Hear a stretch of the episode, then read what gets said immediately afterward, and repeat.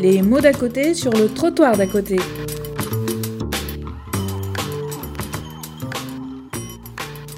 Nous allons passer à la deuxième séance qui porte sur activisme en exil. Nous avons aussi deux intervenants. Malheureusement, le, troisième, euh, qui devait nous présenter l'expérience d'une radio euh, de la diaspora érythréenne, euh, ne sera pas présent. Donc, en fait, c'est le premier intervenant que, je présente maintenant. Donc, David Bosini, qui est professeur associé en anthropologie à l'université de Fribourg et qui travaille donc sur l'Érythrée et euh, sur euh, la, surveillance des conscrits au service national. Donc, euh, depuis qui, à partir de ce travail sur les déserteurs érythréens en exil, en Europe et en Amérique du Nord, en fait,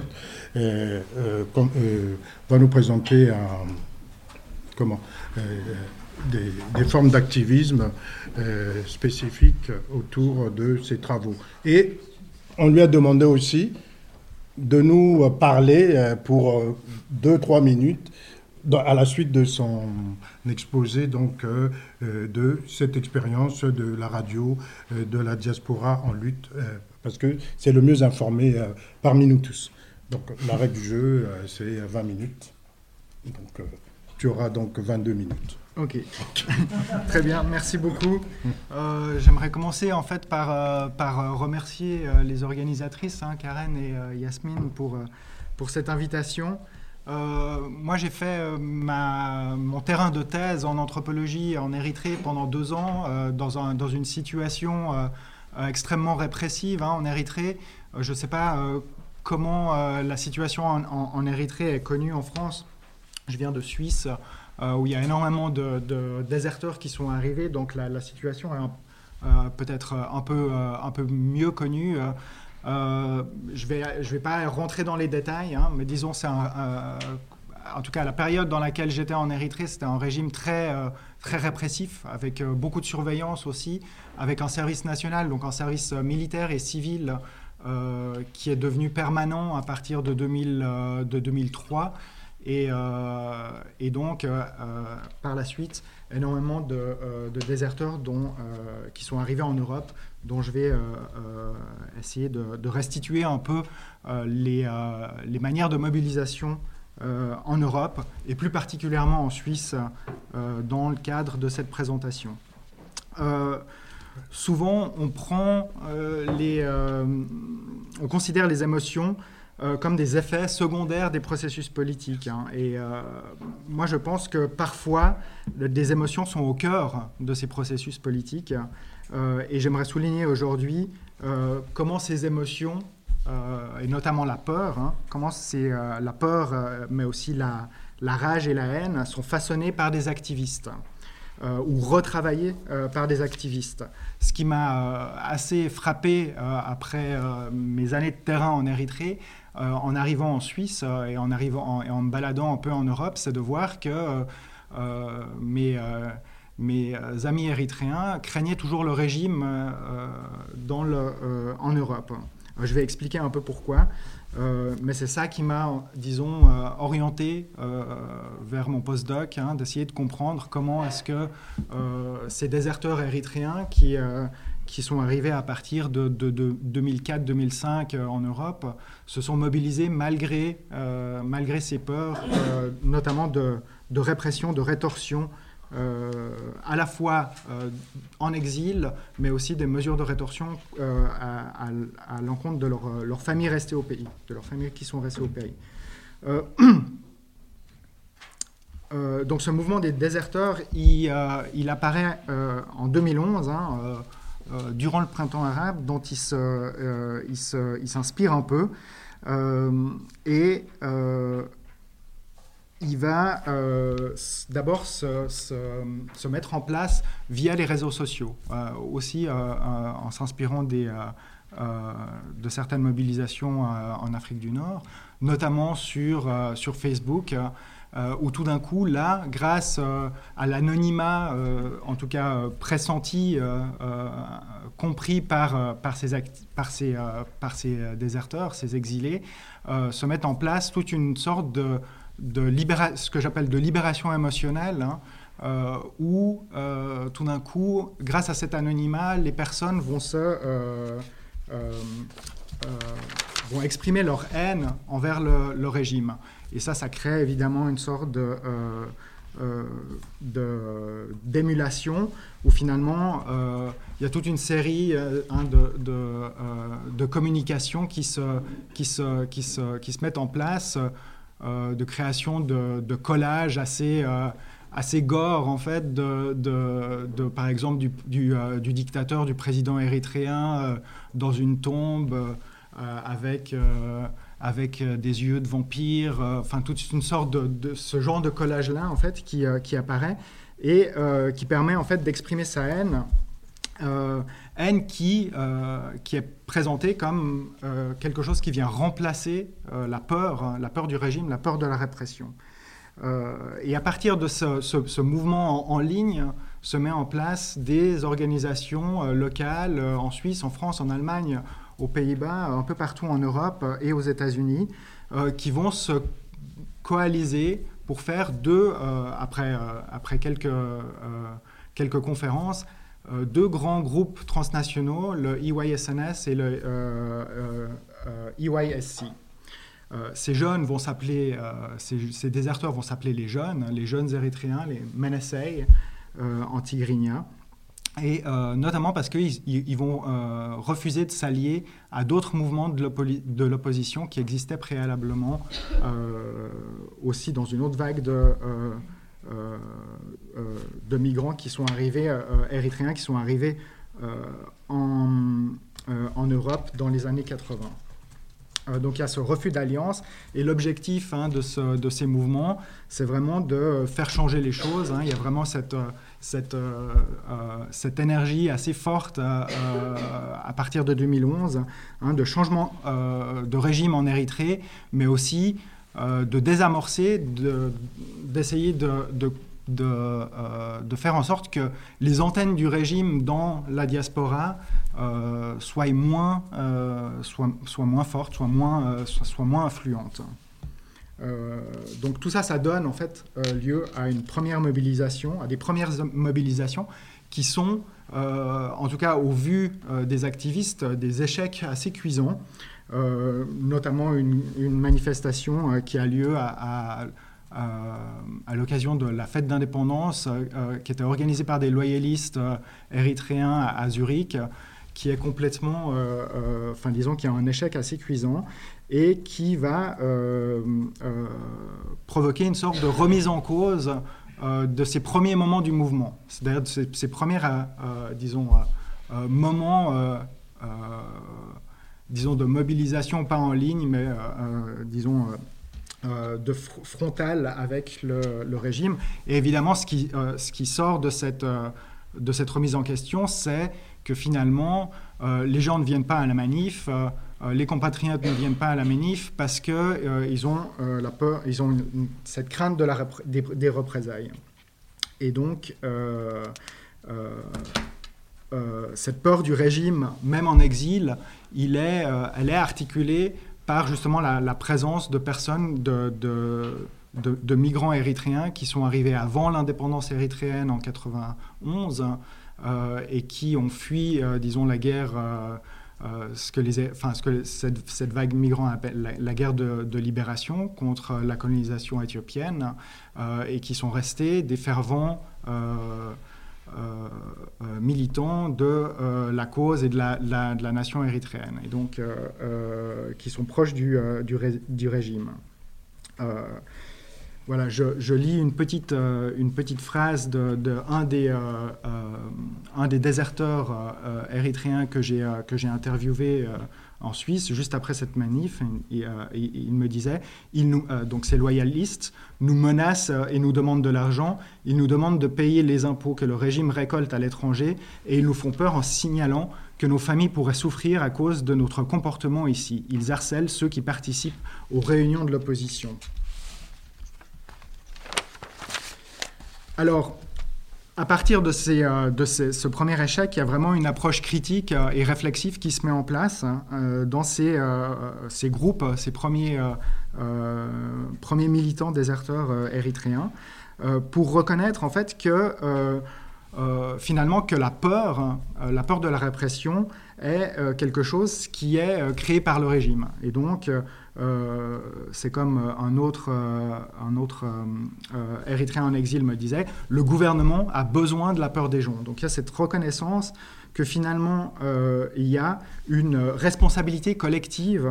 Hein. Il y a à la fois des intimidations qui sont faites par le, qui sont reconnues, qui sont faites, qui sont exercées par le régime, mais il y a aussi le fait que les déserteurs, notamment, qui sont arrivés récemment en Europe, euh, joue un peu euh, le jeu de cette intimidation euh, en, ayant, en ayant peur. Et donc il y a, toute une, il y a cette théorie du pouvoir, hein, du régime, qui se met en place dans, dans ces cercles et qui, qui la présente à la fois comme, comme une disons, un pouvoir despotique qui, qui joue avec la peur, et une, une, participation d'une partie des exilés, d'une majorité des exilés.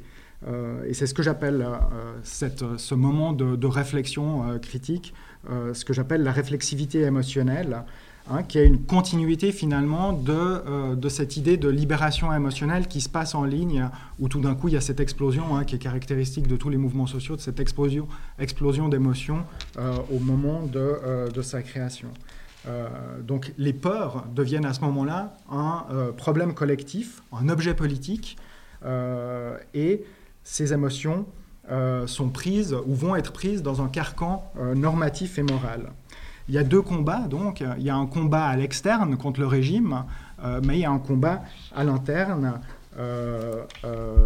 qui fait que, et qui met ces, peurs au centre de la problématique, au centre de la question, de, disons, de l'action militante érythréenne dans, ce groupe Menessei.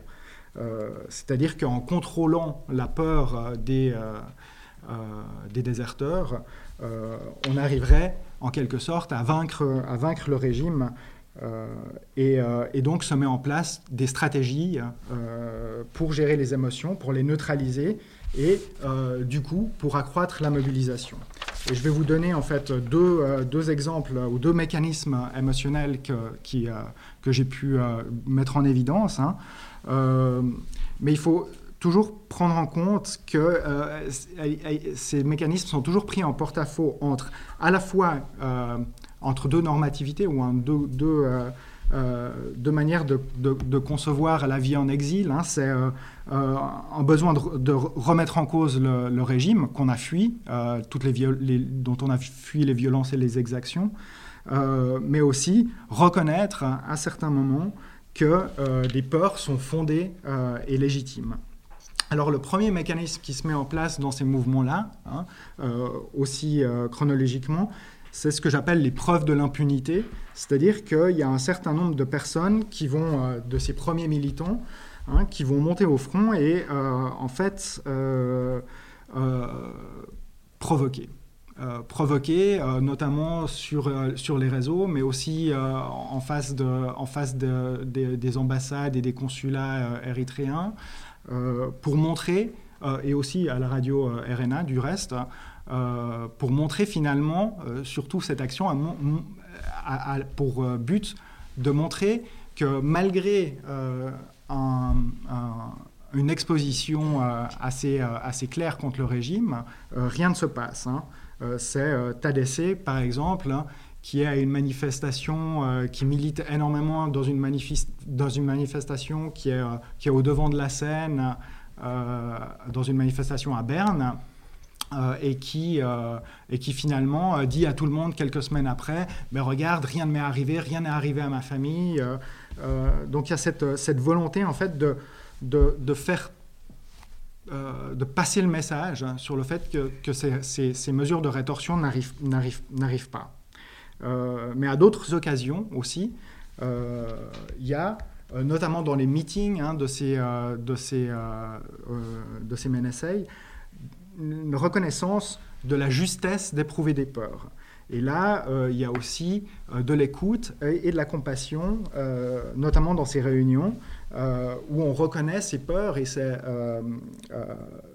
comme justifié et comme aussi une expérience commune, hein, disons, qui permet de, de créer l'unité au sein du mouvement, à la fois de reconnaître les peurs du régime parce qu'on a vécu euh, euh, les mêmes choses en Érythrée, on a vécu les mêmes choses euh, sur le parcours migratoire, et on est en, face, on est en face de ce, régime despotique transnational de la même manière en, Europe.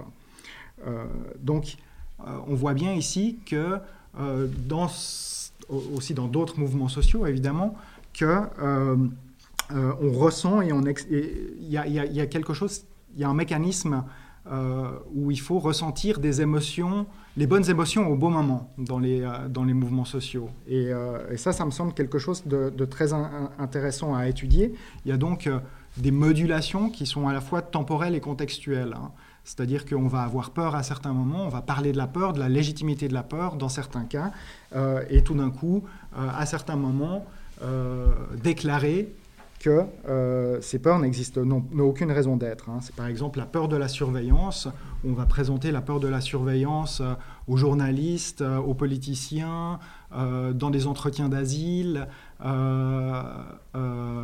de, ou avec l'anthropologue comme une peur légitime qui existe. Il y a des mouchards du, du régime érythréen dans la diaspora, il y a des, des, mouchards au sein même du mouvement, etc. etc. Euh, mais tout d'un coup, euh, il y a aussi une censure qui s'effectue sur euh, cette peur de la surveillance, notamment dans des meetings où, tout d'un coup, il y a cette peur apparaît dans des discussions et est largement censurée pour pouvoir continuer à avancer dans l'agenda de, la séance. Voilà, ça c'est le premier mécanisme. Le deuxième mécanisme, en fait, c'est le contrôle des rumeurs qui circulent dans dans la communauté en exil hein, sur euh, ces peurs de surveillance, euh, des mesures de rétorsion euh, en Érythrée et des violences en exil. Ici, ce qui est intéressant, c'est que se joue vraiment une définition de qu'est-ce qu'est une information fiable. Je prends un exemple, l'exemple de Tedros. Hein, j'ai tout, enfin, euh, c'est pas les, vrais noms des, euh, des activistes que j'ai euh, que j'ai interviewés, mais c'est Tedros qui raconte en aparté dans, dans un meeting que la mère d'Ayob, Ayob qui en, qui vit pas en Suisse mais qui est dans un autre pays, que sa mère, qui est restée en Érythrée, est emprisonnée, a été emprisonnée pendant deux semaines euh, juste après une manif euh, euh, à laquelle Ayob a, assisté et à laquelle dans laquelle il a brûlé le portrait du, président érythréen. et alors là, Tedros, qui relate ce, ce, fait, est sermonné par ses camarades. Hein, et ses camarades lui disent Ouais, mais tu n'as pas du tout le droit de, de, dire ça, tu sais pas du tout euh, si la mère d'Ayob, euh, qui est en Érythrée, elle a été, euh, elle a été emprisonnée pour d'autres d'autres raisons.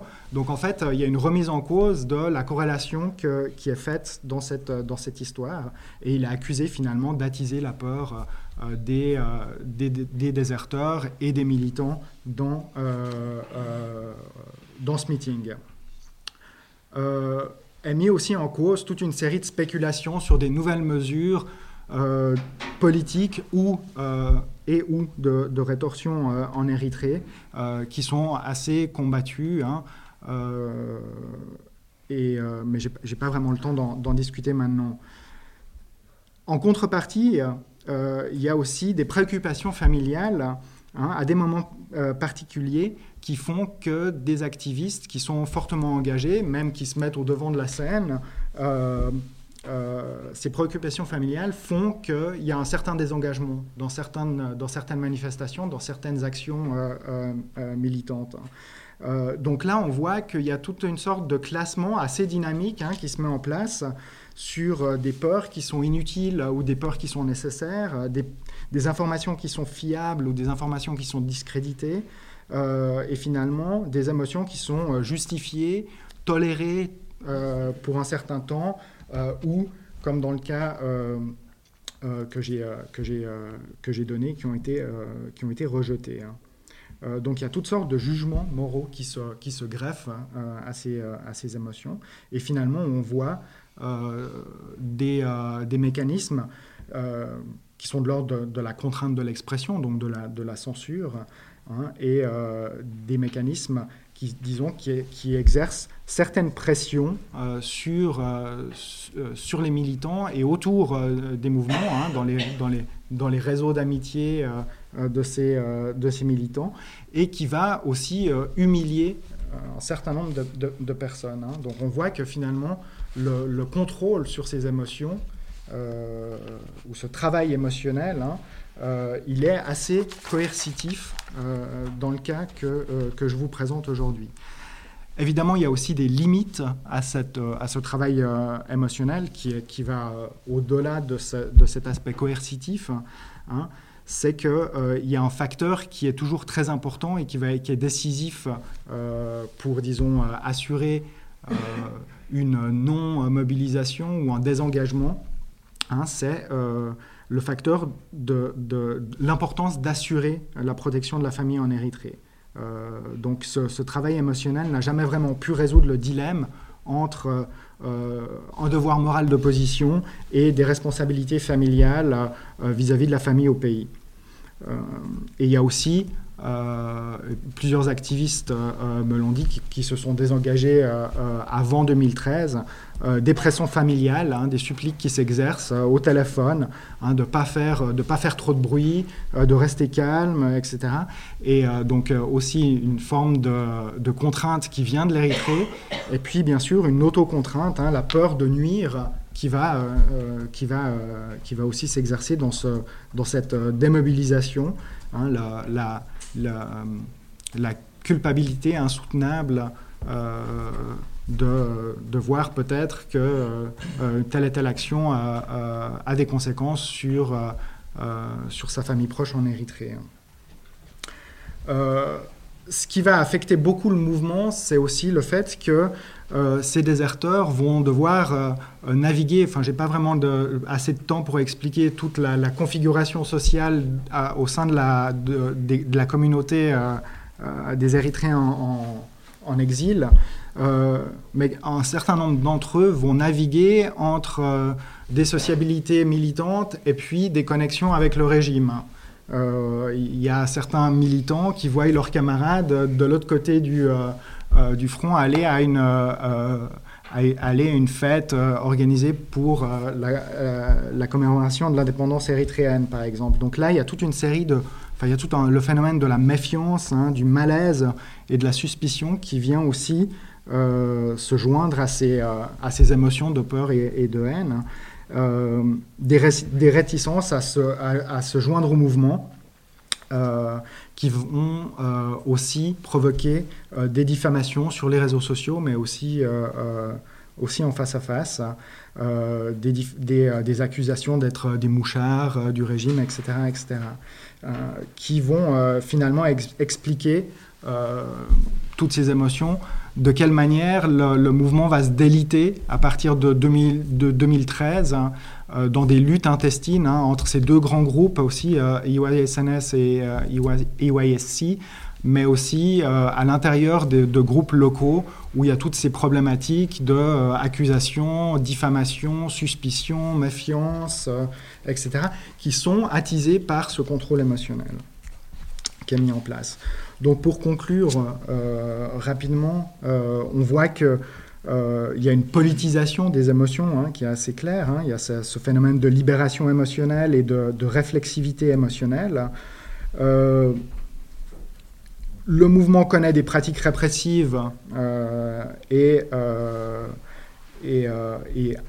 disons, attise des, des, phénomènes de méfiance, hein, dus aussi à la, fragmentation sociale qui est vraiment très importante en, Érythrée face à la, à la, répression depuis, depuis des décennies hein, et qui a fait face à, enfin qui a suivi une guerre de plus de, de, 30 ans contre le régime éthiopien, euh, une militarisation euh, massive durant la colonisation italienne, etc. Donc il y a une histoire de la violence hein, qui explique euh, cette fragmentation sociale en Érythrée et cette, ces logiques ou ces dynamiques de la méfiance et aussi de la diffamation, de la délation que j'ai étudiée dans, le cadre de ma thèse on voit aussi que euh, cette prise en charge des émotions euh, dans, le, les mouvements sociaux, dans le mouvement social des, euh, déserteurs, elle est au centre des préoccupations.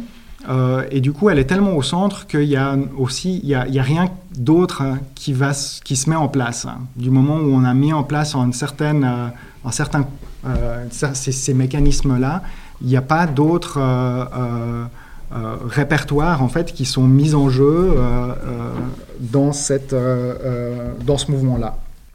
Et finalement, le, mouvement va se, se, déliter aussi à cause, je pense, hein, de, la, de la commission d'enquête de, de l'ONU qui est mise en place aussi, et où finalement ces, ces militants qui ont, qui ont toujours peur et qui sont toujours méfiants les uns envers les autres, euh, en plus d'être euh, méfiants et, euh, effrayés par le, régime, vont en fait mettre tous leurs espoirs sur la commission d'enquête des Nations Unies, qui vont supporter, mais finalement qui va aussi désamorcer des actions, des actions directes des, Érythréens eux-mêmes.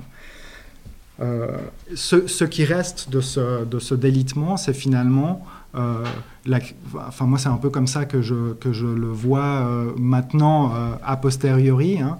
c'est que finalement ces mobilisations, elles ont, elles ont servi quelque chose d'autre que, que, de se battre contre le régime, mais elles ont permis de mettre en place, pour des gens qui arrivent, qui sont arrivés assez récemment en Europe, un réseau d'amitié très très forte hein, entre, entre activistes qui ont collaboré pendant toutes ces années ensemble. Et on voit encore euh, finalement, euh, je, suis ça un peu de, loin, euh, mais je vois toujours des, leaders de ces, groupes d'activistes qui se voient, qui se rencontrent, qui organisent des choses ensemble, mais qui sont plus forcément, disons, des, des, actions politiques. Voilà, je vous remercie.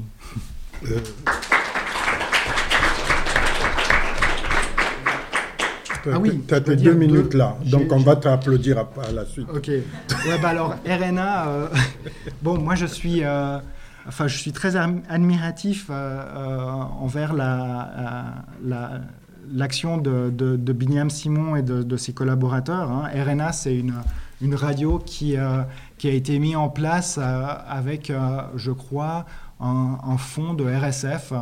Euh, qui a été euh, mis en place par euh, Léonard Vincent, qui travaillait à RSF à l'époque, et qui a supporté la, volonté de, de Simon de, mettre en place une, radio et qui est une radio qui est diffusée sur, sur Internet et qui est, qui est transmise par satellite. Et donc RNA est, un des rares médias qui est, disons, suivable en tigrinya et en arabe en Érythrée et qui, euh, euh, qui n'est pas contrôlé par, par le régime. Et, là, il y a vraiment une action qui, est, qui est assez importante, hein, disons, qui a, qui a, provoqué relativement peu d'actions en Érythrée. Le régime est tellement répressif que, à part quelques, quelques actions très, très limitées, hein, il y a peu de, euh, de contestations qui sont euh, euh, qui s'organisent en Érythrée. mais par contre, on voit l'impact de RNA, notamment avec la réaction du régime, qui a, il y a quelques années, fait pression, sur qui je ne sais pas, mais pour en fait brouiller le, le, canal d'RNA sur, sur le satellite Arabsat. Et donc les, les, membres d'ERENA ont dû faire un autre accord avec un autre prestataire de services satellitaires pour pouvoir continuer à, à, envoyer leurs signaux en Érythrée et en Éthiopie.